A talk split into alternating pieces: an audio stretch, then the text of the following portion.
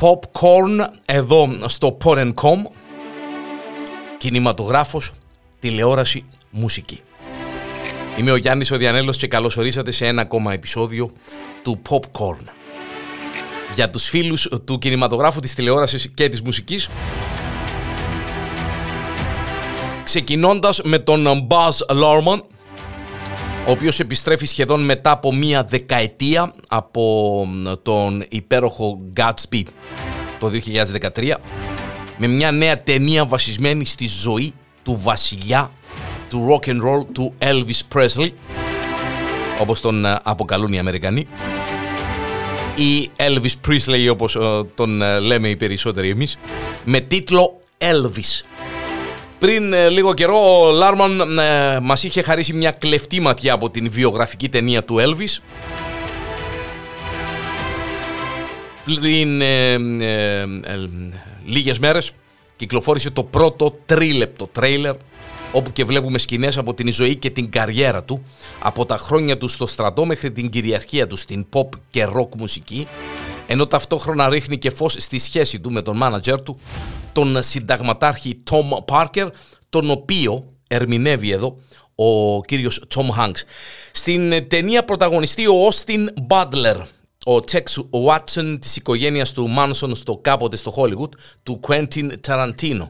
Στον ρόλο του Elvis, ο οποίος κατάφερε να κερδίσει συνυποψηφίους πρωταγωνιστές όπως τους Ansel Elgort, Miles Tyler και πολλούς άλλους. Μαζί του πρωταγωνιστούν η Ολίβια Ντεχόγκε, η Γιόλα Κουάρτεϊ και ε, ε, αρκετοί άλλοι και ο πρόσφατα υποψήφιος για Όσκαρ Σκότι Σμιτ Μακφί. Η ταινία Elvis θα κυκλοφορήσει στις αίθουσες στις 24 Ιουνίου για τους ε, φίλους του είδους. Μην υποτιμάτε ποτέ την δύναμη που μπορεί να έχουν οι fans. Αυτό φαίνεται πως ετοιμάζεται να μάθει η Ακαδημία και ίσως όχι με τον καλύτερο τρόπο. Όταν η Ακαδημία έδωσε πρόσφατα την δύναμη στους fans να ψηφίσουν την αγαπημένη τους ταινία, έτσι ώστε να κερδίσει το πρώτο Όσκαρ της fan favorite ταινίας, Σίγουρα πολλοί ήταν εκείνοι που πίστευαν πως το Spider-Man No Way Home ή το Zack Snyder's Justice League θα κέρδιζε το συγκεκριμένο βραβείο. Σύμφωνα με το Deadline, η ταινία η οποία προπορεύεται μέχρι στιγμής στους ψήφους είναι η Cinderella, μια ταινία της Amazon Prime, με πρωταγωνιστές της Καμίλα Καμπέλο, Billy Porter και πολλούς άλλους.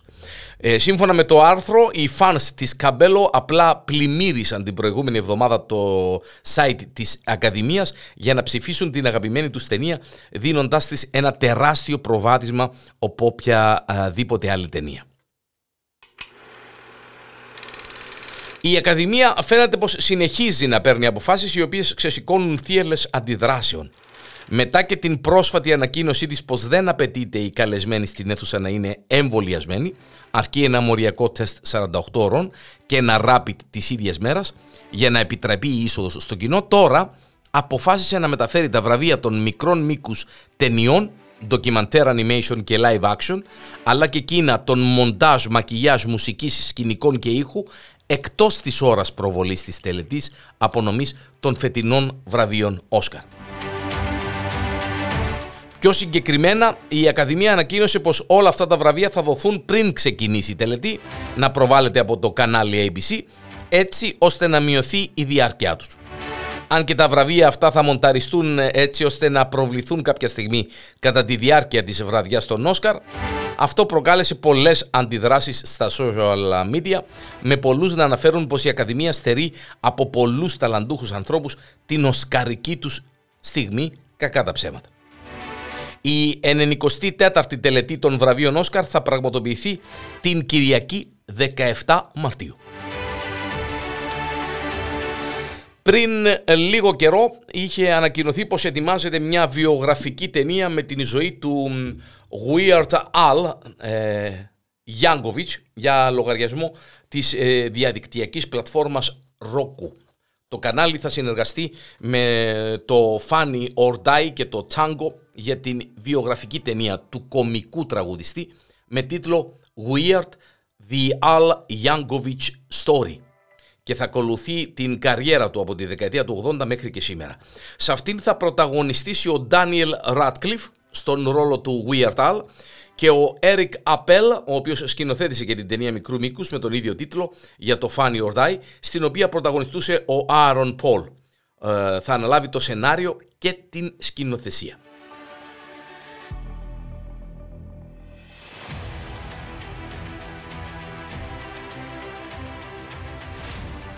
Ο Κρίστοφερ Νόλαν φαίνεται πως διατηρεί μια αρκετά καλή σχέση με πολλούς ηθοποιούς με τους οποίους είχε συνεργαστεί σε προηγούμενες του ταινίες. Έτσι στο cast της νέας του ταινίας Oppenheimer συμμετέχει σε ένα μέχρι στιγμής άγνωστο ρόλο και ο Κένεθ Μπράνα με τον οποίο είχε συνεργαστεί στις ταινίες Dunkirk και Tenet. Η Universal και το στούντιο παραγωγής ε, ε, ε Συνκόπη ε, ανακοίνωσαν πως η παραγωγή της ταινίας ξεκίνησε ήδη δημοσιεύοντας ταυτόχρονα και μια φωτογραφία του Γκίλιαν Μέρφυ στον ρόλο του δημιουργού της ατομικής βόμβας του J. Ρόμπερτ Oppenheimer καπνίζοντας ένα τσιγάρο. Για την ιστορία ο Oppenheimer ήταν φανατικός καπνιστής με αποτέλεσμα να αρρωστήσει βαριά από καρκίνο του Λάριγκα. Το σενάριο της ταινίας, το οποίο έγραψε ο ίδιος ο Νόλαν, βασίζεται στο βραβευμένο με Pulitzer βιβλίο American Prometheus, The Triumph and Tragedy of J. Robert Oppenheimer των Κάι Μπερντ και Μάρτιν Σέρουιν και θα γυριστεί σε διάφορες τοποθεσίες της Αμερικής όπως το Νέο Μεξικό, την Καλιφόρνια, το Νιου Τζέρσι με ένα συνολικό budget 100 εκατομμύρια δολάρια.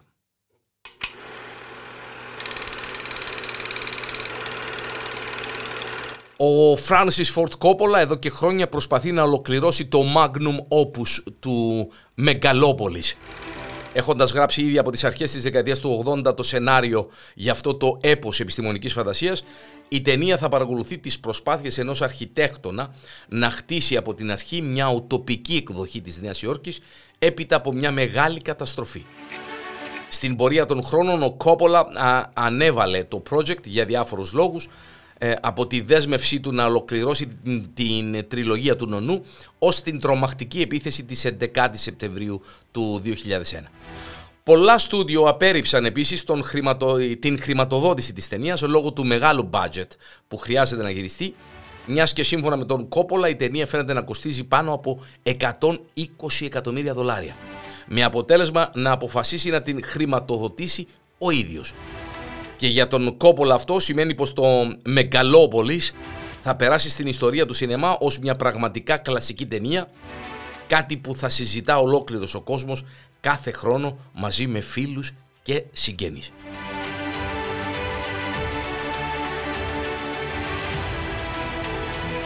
Μπορεί ακόμα εμείς να περιμένουμε μια ημερομηνία κυκλοφορίας της πολυαναμενόμενης σειράς του HBO House of the Dragon αλλά από ό,τι φαίνεται κάποιος έχει ήδη όλα τα επεισόδια της.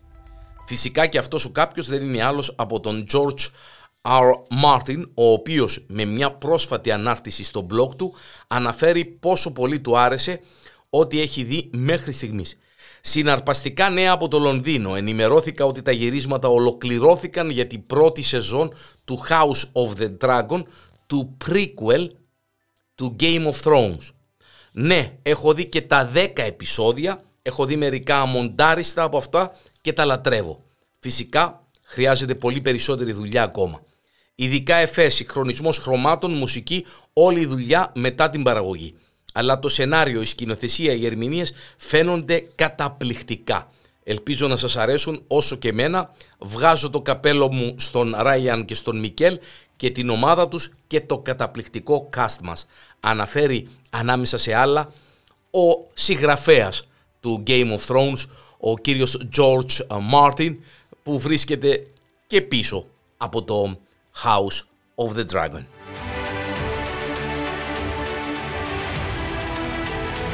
Ο John Williams έκλεισε πριν λίγες μέρες τα 90 του χρόνια, αλλά αυτό δεν πάει να πει ότι θα τον κάνει να σταματήσει να γράφει μουσική για το σινεμά. Έτσι επιστρέφει στο σύμπαν του Star Wars για δέκατη φορά παρακαλώ για να γράψει το μουσικό θέμα της σειράς του Disney Plus Obi-Wan Kenobi.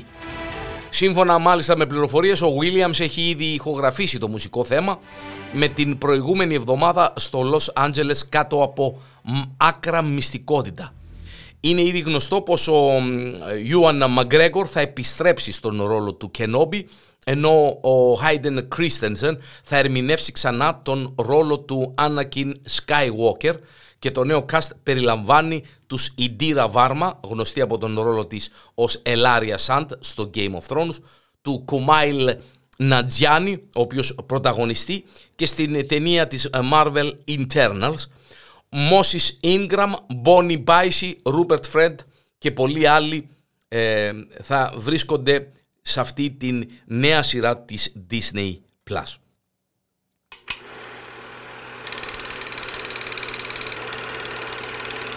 Μια νέα σειρά της Apple, ε, το Suspicion, για τους φίλους του Homeland ή του The Americans.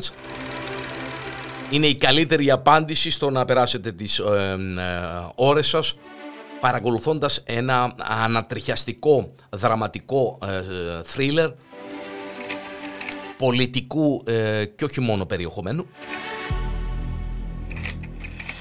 Τα επεισόδια κυκλοφορούν κάθε Παρασκευή και αξίζει τον κόπο να παρακολουθήσετε ένα άκρος ενδιαφέρον Suspicion στο Apple TV. Η HBO έκανε ρεσιτάλ με το σειρά The Peacemaker για τους φίλους των super heroes και όχι μόνο. Ο John Cena δίνει ρεσιτάλ στον αντιήρωα Peacemaker και μέσα σε 8 επεισόδια ο James Gunn καταγράφει ίσως με διαφορά την καλύτερη σειρά της DC. Για τους φίλους του είδους, θερμή παράκληση, παρακολουθήστε τη σειρά γιατί είναι ό,τι πιο αξιόλογο θα δείτε τον τελευταίο καιρό με έναν John Cena να δίνει πραγματικά ρεσιτάλ στον ρόλο του Peacemaker. Η ομάδα που διοργανώνει τα φετινά βραβεία Grammys είναι διατεθειμένη να κινήσει γη και ουρανό για τους ABBA. Οι υπεύθυνοι των βραβείων Grammy θέλουν την επανένωση των ABBA για μια εμφάνιση στη σκηνή της φετινής τελετής απονομής της διοργάνωσης. Παρότι το 2021 ήταν η χρονιά της μεγάλης δισκογραφικής επανόδου τους, η τελευταία ζωντανή εμφάνιση των Σουηδών θρύλων της pop που αποτελούνταν από τους ε, Αγνέθα Φάλτσκοφ, Μπιόν ε, Μπένι και Άνι Φρίτ πραγματοποιήθηκε το 1982. Η Άμπα είναι υποψήφιοι για το βραβείο της ηχογράφησης της χρονιάς με το single I Still Have Faith in You στα βραβεία Grammy 2022 και οι διοργανωτές του show ελπίζουν να πείσουν το συγκρότημα να εμφανιστεί στο MGM Grand Garden Arena του Las Vegas όπου θα διεξαχθεί η τελετή απονομής των βραβείων στις 3 Απριλίου αλλά αυτό προς το παρόν αποδεικνύεται δύσκολο.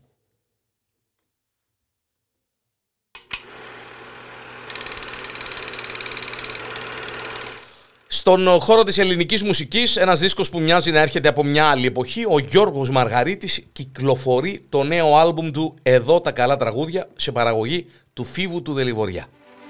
Τι να αποδείξει πια ο Γιώργος Μαργαρίτης; Ότι είναι από τους τελευταίους των Μοϊκανών του λαϊκού τραγουδιού, ότι η φωνή του ανήκει σε όλους, ότι είναι βαθύ στοιχείο του δικού μας εαυτού, ότι είναι ανοιχτός στο παιχνίδι και στις παράξενες συνεργασίες, το τελευταίο ίσως να είναι και το επικρατέστερο. Όλα αυτά τα έχει αποδείξει και με το παραπάνω. Αυτό που αποδεικνύει με το δίσκο αυτό είναι η συνθετική του φλέβα, πολύτιμη και σπάνια όπως η φωνή και ο χαρακτήρας του. Μέσα στην πανδημία πήρε την κιθάρα και το μπουζούκι του και άρχισε να γράφει πυρετοδός τραγούδια πάνω σε στίχους του φίλου του ε, Κώστα Μπαλαχούτη που αγαπά και ξέρει το λαϊκό τραγούδι όσο λίγοι. Πρώτος ακροατής των τραγουδιών, ακολουθώντας την παράδοση των ανάποδων επιλογών του Γιώργου Μαργαρίτη, ήταν ο Φίβος ο Δελιβοριάς, που με ενθουσιασμό ανέλαβε να κάνει την παραγωγή και την ενορχίστρωση. Ιδού λοιπόν τα καλά τραγούδια του τίτλου. Μια από τις πιο ολοκληρωμένες δισκογραφικές δουλειές του Γιώργου Μαργαρίτη, μια αυτοβιογραφία του, ένα δικό του εικονοστάσι από το οποίο περνούν όλοι οι μεγάλοι που τον επηρέασαν αλλά και όλη του η ζωή Βάσανα, λάθη, πάθη, γυναίκες, φίλοι, χασούρες, γιορτές, η Αθήνα της πανδημίας, το χιούμορ της παρέας που αρχίζει σιγά σιγά να ξαναβρίσκεται.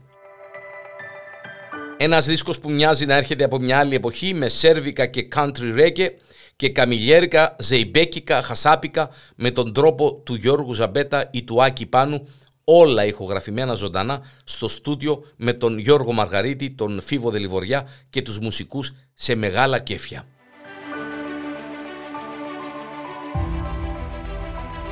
Ο Dave Kroll μιλά για τα προβλήματα που αντιμετωπίζει με την ακοή του. Ο, ο Dave είναι αναμφισβήτητα ένας από τους μεγαλύτερους rock star της εποχής μας. Η επιτυχία του συνεχίζεται να γιγαντώνεται από τότε που ξεκίνησε την καριέρα του στο θρηλυκό grunge συγκρότημα Nirvana το 1990. Το, μετά από 32 χρόνια αργότερα, ο frontman των Foo Fighters είναι πιο διάσημος από ποτέ, εξακολουθεί να κάνει μουσική που κατακτά τα charts και εξακολουθεί να παραμένει στο προσκήνιο η πολυετής και εξαιρετικά πετυχημένη του καριέρα ως rockstar είναι ακριβώς ο λόγος για τον οποίο είναι τόσο σοκαραστική η αποκάλυψη ότι έχει σημαντική απώλεια ακόης. Σε συνέντευξή του στην εκπομπή The Howard Stern Show, ο Dave Kroll αποκάλυψε ότι τα προβλήματα με την ακοή του είναι τόσο σοβαρά που μπορεί να ακούει μόνο τα πιο μικρά πράγματα αν καθόσουν δίπλα μου ακριβώς εδώ σε ένα δείπνο, δεν θα καταλάβαινα ούτε μια λέξη από όσα θα μου έλεγες όλη την ώρα. Δεν υπάρχει περίπτωση σε ένα γεμάτο εστιατόριο, είναι το χειρότερο για μένα. Εξήγησε ο 53χρονος καλλιτέχνης. Ο Ντέιβ αποκάλυψε ότι συνήθως διαβάζει τα χείλη των ανθρώπων ώστε να μπορεί να καταλαβαίνει τι του λένε και επισήμανε τις δυσκολίες που αντιμετωπίζει από τότε που ξεκίνησε η πανδημία.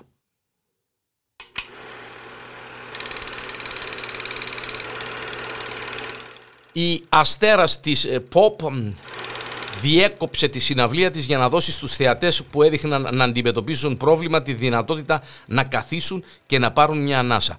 Η Billie Eilish σταμάτησε για άλλη μια φορά προσωρινά μια από τις συναυλίες της προκειμένου να ελέγξει την ασφάλεια του κοινού της. Και είναι εδώ που ένας καλλιτέχνης κερδίζει τον κόσμο. Ενώ εμφανιζόταν στο Madison Square Garden της Νέας Υόρκης το Σαββατοκυριακό στο πλαίσιο της παγκόσμιας περιοδίας της Happier Than Ever The World Tour, η 20χρονη τραγουδίστρια διέκοψε τη συναυλία της και είπε στους θαυμαστές της «Αν θέλετε να καθίσετε, επιτρέπετε. Εμπρός, καθίστε, ηρεμήστε, πάρτε μια ανάσα». Όπως φαίνεται στο υλικό που εξασφαλίζει ε, τηλεοπτικό κανάλι, η Billie Eilish Ζήτησε επίσης από τους θαυμαστές της που βρίσκονταν στο μπροστινό μέρος της σκηνής να κάνουν ένα βήμα πίσω και να δώσουν σε όλους λίγο χώρο εδώ κάτω. Ένα παρόμοιο περιστατικό σημειώθηκε στη συναυλία της στην Ατλάντα της Τζόρτσια στις 5 του μήνα, όπου μια θαυμάστρια αντιμετώπισε αναπνευστικό πρόβλημα. Η Billie Eilish σταμάτησε την εμφάνισή της, ώστε να δοθεί στην θαυμάστριά της μια συσκευή εισπνοών.